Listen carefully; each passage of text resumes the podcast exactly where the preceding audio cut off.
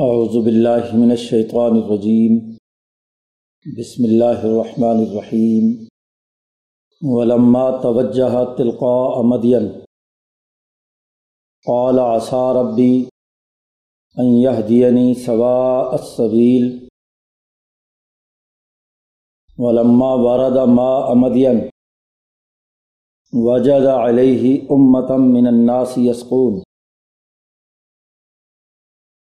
ووجد من دونهم امرأتين تزودان. قال، ما خطبكما؟ قالتا، لا نسقي حتى يصدر الرعاء. وأبونا شيخ كبير. فسقى لهما، ثم تولى إلى الظل. فقال رب انی لما انزلت الی من خیر فقیر فجاءته احداهما تمشي على استحياء. قالت ان ابی يدعوك ليجزيك اجر ما سقيت لنا. فلما جاءه وقص عليه القصص قال، لا تخف. نجوت من القوم الظالمین. قالت احداهما یا ابت تستأجره ان خیر من استأجرت القوی الامین. قال، انی ارید ان انکحک احد ابنتی ہاتین. اعلیٰ انت اجرنی ثمانیہ حجج فعین اتممت عشرن فمن عندك وما ارید ان اشق علیک ستجدنی ان شاء اللہ من الصالحین قال ذلك بینی و بینک ایم الاجلین قضیت فلا عدوان علیہ واللہ علامہ نقول وکیل. صدق اللہ العظیم. صورت القصص کا یہ رقو ہے. موسیٰ علیہ السلام کا واقعہ بیان ہو رہا ہے. حضرت موسیٰ علیہ السلام مصر سے بھاگے ہیں جب یہ فرونیوں نے فیصلہ کیا کہ جو آدمی ان کے ہاتھ سے قتل ہو چکا ہے، کے بدلے میں موسیٰ علیہ السلام کو قتل کیا جائے۔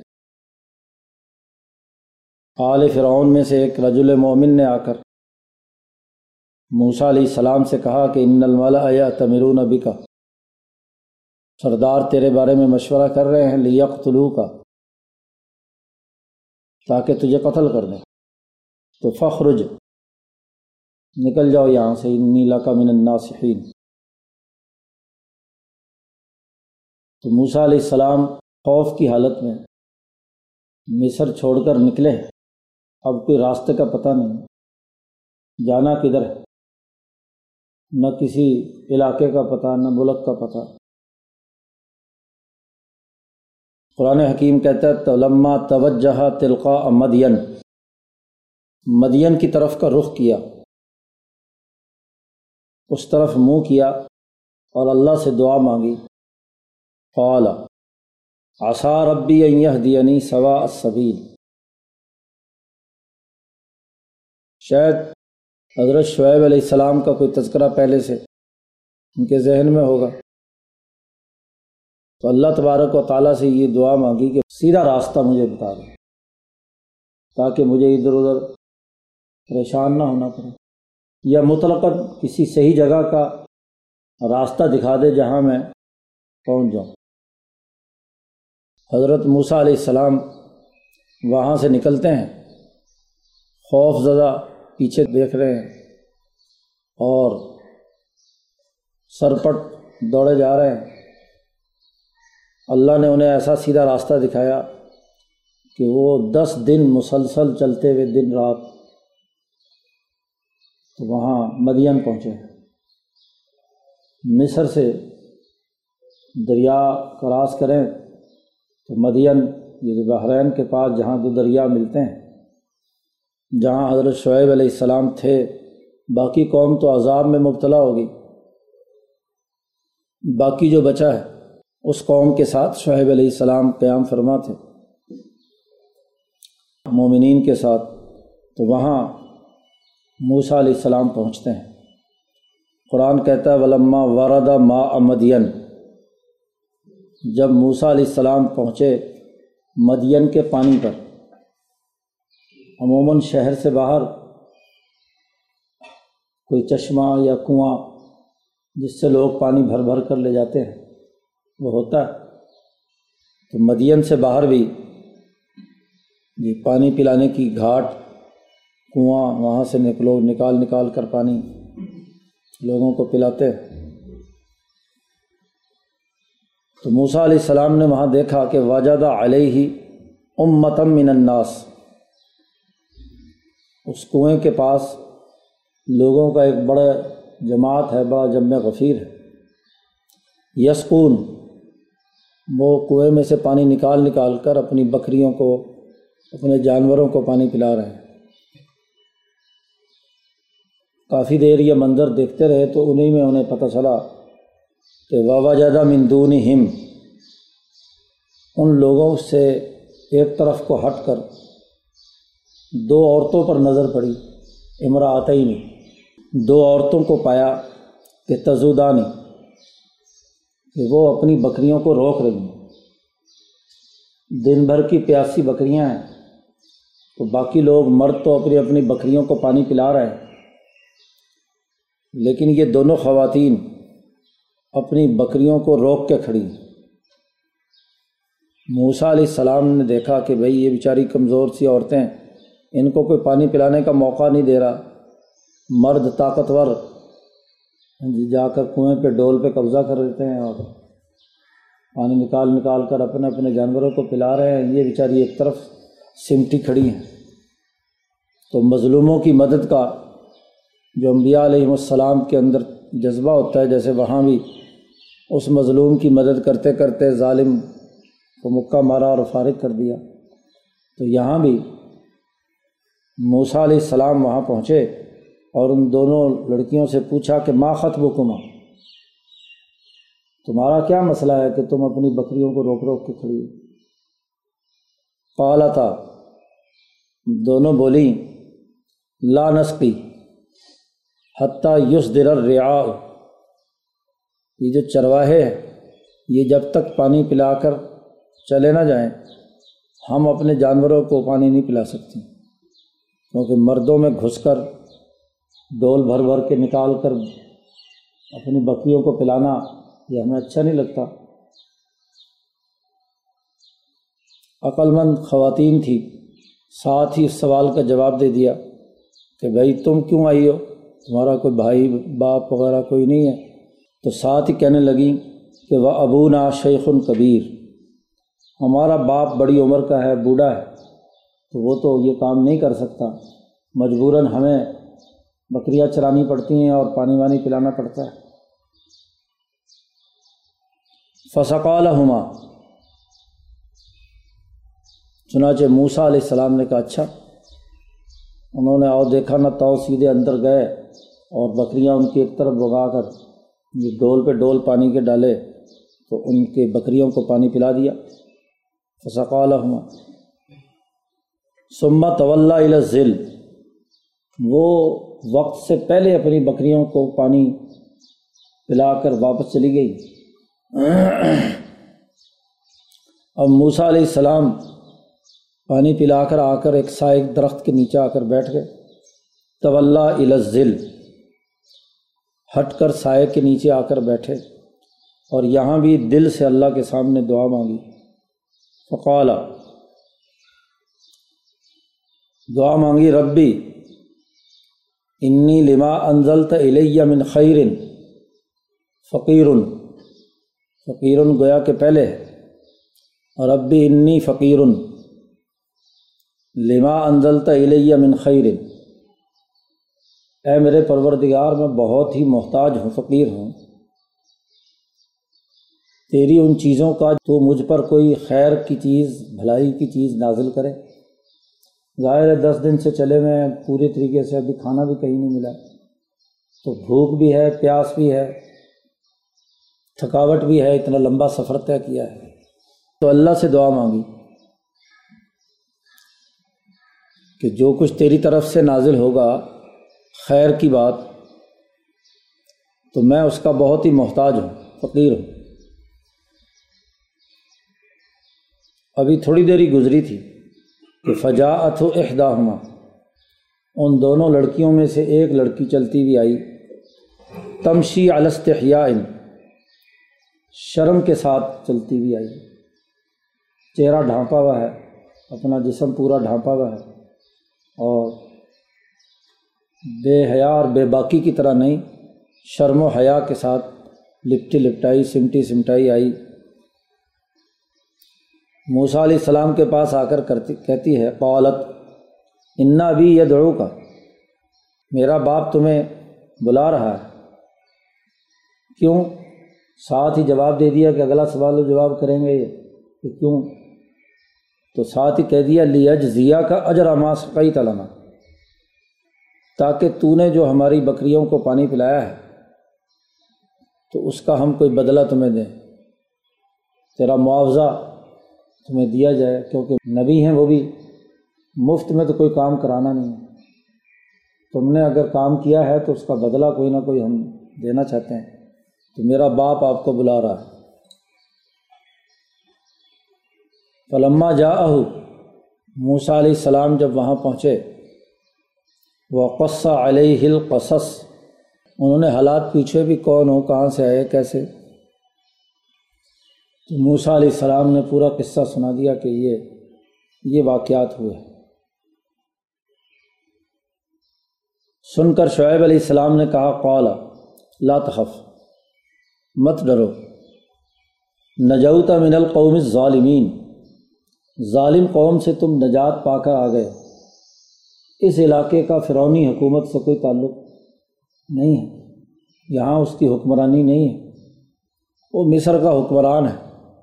تم وہاں سے نجات پا کے آ گئے ہو۔ تو بس ٹھیک ہے۔ قالت،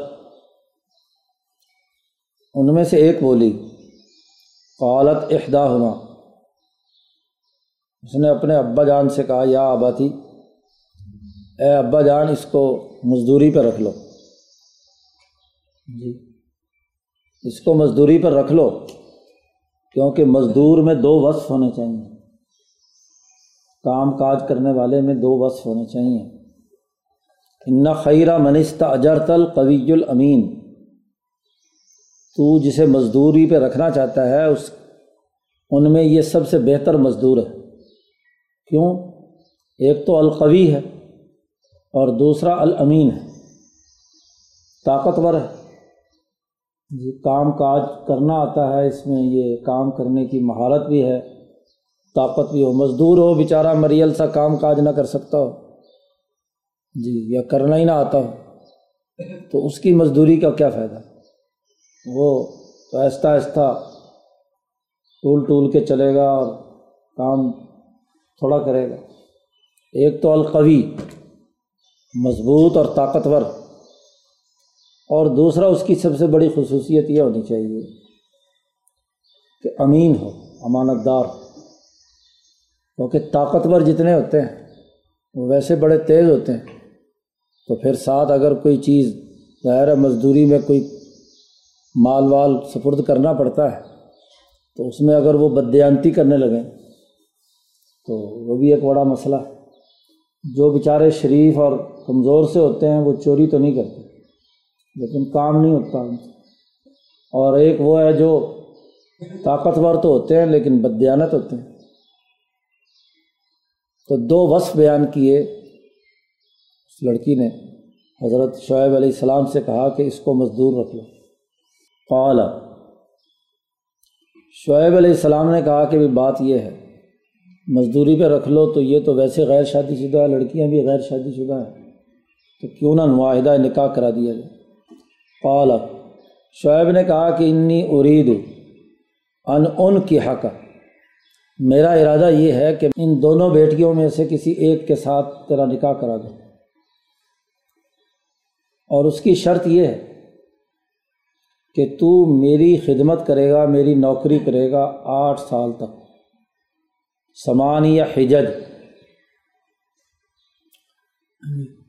آٹھ سال تک تو میری خدمت کرے گا، بکریاں چرائے گا۔ نکاح میں، مہر میں مزدوری شامل ہو سکتی ہے۔ جی۔ کیوں؟ اس لیے کہ مہر بھی مال ہے۔ اور جو مزدوری کے عوض میں پیسے ملنے ہیں، وہ بھی مال ہے تو وہاں آٹھ سال کا معاہدہ حضرت شعیب علیہ السلام نے موسیٰ علیہ السلام سے کہا کہ بھائی شادی اس شرط پر ہے کہ آٹھ سال تو نے میری بکریاں چڑھانی ہیں۔ شعیب علیہ السلام نے کہا فعین اتمم تعشرن اور اگر تو دس سال مزدوری کرے تو فمن اندی تو وہ تیری طرف سے مجھ پر احسان ہوگا۔ ویسے تو پابند جو ہے وہ آٹھ سال کا ہے۔ دو سال اور میری خدمت کرے تو ٹھیک ہے، تیری مہربانی۔ اب نکاح بھی طے ہو گیا اور بدلے میں کیا ہے؟ مزدوری بھی طے ہوگی۔ ساتھ ہی شعیب علیہ السلام نے اگلی تسلی دی کہ وما ارید و نشق علیہ میرا ارادہ تم پر کوئی سختی کرنے کا نہیں ہے۔ جی۔ ستاجدنی ان شاء اللہ بن صالحین تو مجھے نیکوں میں سے پائے گا۔ لوگ مزدور رکھ لیتے ہیں، تو پھر بڑی اس کے اوپر مصیبتیں، تنگیاں بلا وجہ کی سختیاں وہ کرتے ہیں۔ تو ایک تو یہ کہ میں تجھے مشقت میں مبتلا نہیں کروں گا۔ جو روٹین کے کام ہیں، بکریاں چرانے کے بس وہی۔ دوسرا یہ کہ میں نیک لوگوں میں سے ہوں۔ میں اس طرح کے آدمیوں میں سے نہیں ہوں کہ کسی پر ظلم اور زیادتی کروں اور یا معاہدے سے مکر جاؤں۔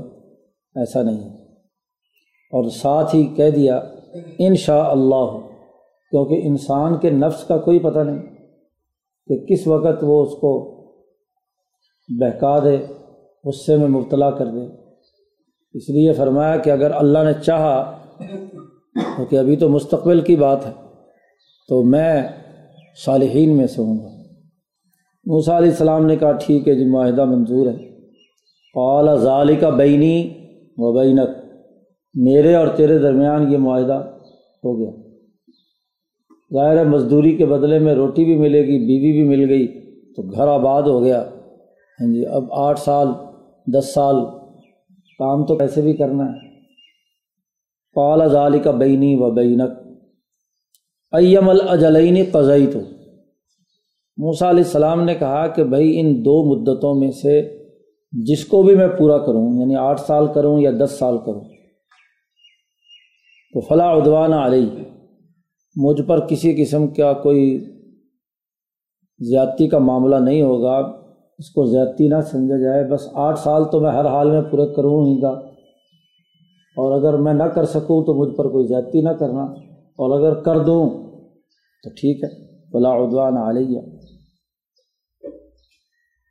اور یہ ساری بات کرنے کے بعد موسیٰ علیہ السلام نے کہا بلّہ علامہ نقول وکیل اور اللہ ہمارا وکیل ہے۔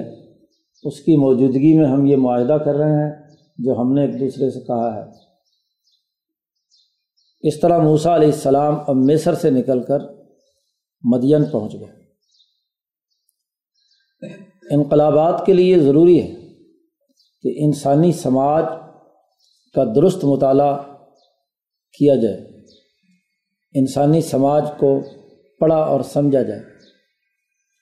اب ایک طرف تو موسیٰ علیہ السلام بنی اسرائیلی علاقے کے اندر جو انتہائی پسماندہ ترین تھا، فرعون کے ظلم کی وجہ سے، وہیں پرورش پاتے تو جسمانی ساخت اور نشو و ارتقاء بہتر نہ ہوتی۔ تو اللہ نے موسیٰ علیہ السلام کو فرعون کے گھر بھیج دیا۔ وہاں اچھا کھانا اچھا پہننا۔ پھر وہاں رہ کر جو مصر کی حکمرانی کے طور طریقے تھے، ان کو بھی دیکھا۔ فیصلے کیسے ہو رہے ہیں؟ عدالتیں کیسے لگ رہی ہیں؟ مسائل پر گفتگو کیسے ہو رہی ہے؟ تو ٹاپ کی حکمرانی وزیروں، مشیروں کے اندر رہ کر وہاں کے سسٹم کو سمجھا۔ اسی سے پتہ چلا تھا کہ یہ سسٹم بنی اسرائیل پر ظلم کرتا ہے اور ایک مخصوص نسل کے لوگوں کے لیے ساری مراعات۔ تو طبقاتی نظام کا پتہ چلا مصر کے اندر بیس، پچیس، تیس سال کا دورانیہ ہے۔ پانچ، دس سال تو ہوش میں آنے تک کے ہیں۔ اور اس کے بعد کے بیس سال مصر کی پوری تہذیب، سوسائٹی، وہاں کے جھگڑے، لڑائیاں، ظلم اور زیادتی نظام کی خرابی، وہ موسا علیہ السلام کو سمجھ میں آ گئی۔ اب ضرورت تھی ایک ایسے معاشرے میں رہنے کی کہ جہاں گاؤں دیہات کے اندر ایک ایسے ماحول میں کہ جو ایک صحیح نبی کی سربراہی میں قائم ایک معاشرہ ہو کہ اخلاق کیا ہوتا ہے جی طریقۂ کار کیا ہوتا ہے۔ آدمی کتنا ہی عقل مند کیوں نہ ہو، کتنا ہی حکم اور علم اس کے پاس کیوں نہ ہو، لیکن سوسائٹی سے سیکھتا ہے۔ تو حضرت شعیب علیہ السلام جو نبی ہیں اور ان کا بڑا تجربہ ہے اور پھر بنی اسرائیل کے سارے تجربات جو شعیب تک پہنچے ہوئے تھے، ان کے وہ وارث بھی ہیں۔ وہ لاٹھی جو حضرت ابراہیم علیہ السلام سے چلی آ رہی تھی، وہ شعیب علیہ السلام کے پاس نبوت کی نمائندگی میں تھی۔ جی اسی طریقے سے اور بہت سے تبرکات تھے جو ہر جانے والا نبی اپنے بعد آنے والے نبی کو دیتا تھا۔ یہ تعلیم و تربیت کے جی دس سال ہے حضرت شاہ عبد القادر دہلوی رحمۃ اللہ علیہ فرماتے ہیں کہ ہمارے حضرت محمد مصطفیٰ صلی اللہ علیہ وسلم بھی مکہ مکرمہ سے تشریف لے گئے، ہجرت کر کے مدینہ منورہ، تو ٹھیک آٹھ سال بعد مکہ فتح کرنے کے لیے آئے۔ آٹھ سال گزرے۔ اور ٹھیک دس سال کے بعد مشرقین کا داخلہ حرم سے مکہ مکرمہ سے بند کر دیا۔ یعنی آٹھ اور دس سال کے درمیان میں سارے کام ہوئے۔ ہیں جیسے یہاں حضرت موسیٰ علیہ السلام کا معاملہ ہے، ایسے ہی نبی اکرم صلی اللہ علیہ وسلم نے آٹھ دس سال میں فتح مکہ کر کے حجاز کے اندر دین کے غلبے کا اعلان کر دیا۔ تو یہ دس سال موسیٰ علیہ السلام نے شعیب کے پاس رہ کر ان سے جو بنی اسرائیل کے نسلی علوم تھے، پیچھے سے چلے آ رہے تھے، ان تمام علوم سے واقفیت بہن پہنچائی۔ بکریاں تو چرانی ہیں، وہ تو ظاہری بظاہر ضرورت تھی۔ تو کھانے پینے کی باقی ضروریات کے لیے، اور بکریاں چرانا بھی دراصل سوسائٹی کو چرانے کے مترادف ہے کیونکہ بکری چرانا خاصا مشکل ہے۔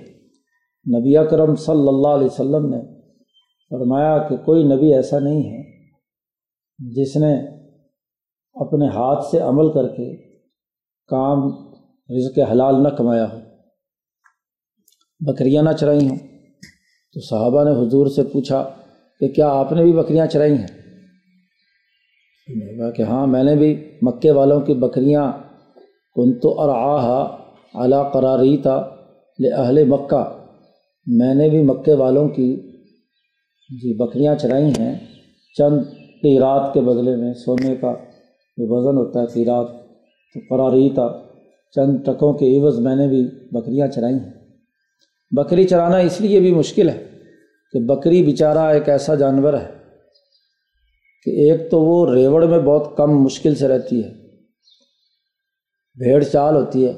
ایک طرف چلتی ہے تو دوسری ساری اس کے پیچھے چھلانگیں مارتی ہیں۔ پھر ایک ایک طرف بھاگتی ہے تو اب اسے سمیٹ کر بس ڈنڈا دکھا کر ریوڑ کے اندر لانا کہ دوسرے ادھر، دوسری کو بھاگ جاتی ہے۔ آدمی سارا دن بکریاں سنبھالتے سنبھالتے تنگ آیا ہوا ہوتا ہے، چرواہا۔ اور بسا اوقات غصہ آتا ہے، لیکن ڈنڈا بھی نہیں برسا سکتا۔ کیونکہ ڈنڈا برسائے گا تو بکری بیچاری مر جائے گی۔ تو نہ پورے طریقے سے دل کھول کر پٹائی کر سکتا ہے۔ کوئی اونٹ ہو، بھینس ہو ہاں جی تو اس کو تو کیا ہے؟ جتنا مرضی ڈنڈے مار لیں لیکن بکری کو نہیں کر سکتا۔ اب ان کو ایک جگہ پر اکٹھا بھی رکھنا ہے، اجتماعیت میں بھی رکھنا ہے۔ اور ان پر کوئی ایسا وار بھی نہیں کرنا کہ جس سے یہ مر جائیں اور اس کی فطرت بڑی عجیب و غریب سی ہوتی ہے۔ تو اب کہیں ایک طرف حضور نے فرمایا کہ یہ بھیڑ اور بکریاں جو ہیں، کسی اونچی چٹان سے اگر ایک نے چھلانگ ماری ہے اور گئی ہے وہ کھائی میں، تو دوسری بھی اس کے پیچھے جائے گی۔ تیسری بھی یہ نہیں دیکھے بھی اگلی تو گئی، نیچے گر گئی ہے تو کیوں میں یہاں چھلانگ مار رہی ہوں؟ لیکن بس بھیڑ چال جس اسی کو کہتے ہیں۔ تو اس کو بھیڑ چال سے بھی روکنا۔ تو انسان جو خاص طور پر بے وقوف ہوں، ان کو چرانا انبیاء کے لیے بڑا مشکل ہوتا ہے۔ سختی کریں تب مصیبت۔ ہاں جی۔ اور اگر بالکل نرم چھوڑ دیں، تو تب ہاں جی مسئلہ۔ تو اس لیے بہت صبر و تحمل کے ساتھ، برداشت کے ساتھ، سب کو ساتھ لے کر چلنا، یہی انبیاء کی بڑی محنت اور مشقت ہوتی ہے کہ وہ ان جیسے عقلمند بھی نہیں ہوتے۔ اس لیے ہاں جی کہا جاتا ہے نا کہ ہر آدمی کو اپنے حصے کے بے وقوف برداشت کرنے پڑتے ہیں۔ کیونکہ کچھ نہ کچھ بے وقوف تو ہوتے ہیں نا، تو ان کو برداشت کرنا پڑتا ہے۔ اگر برداشت نہ کرے تو پھر تو مسئلہ اور خراب ہو جائے گا۔ تو یہ دس سال موسا موسا علیہ السلام نے شعیب علیہ السلام کے پاس رہ کر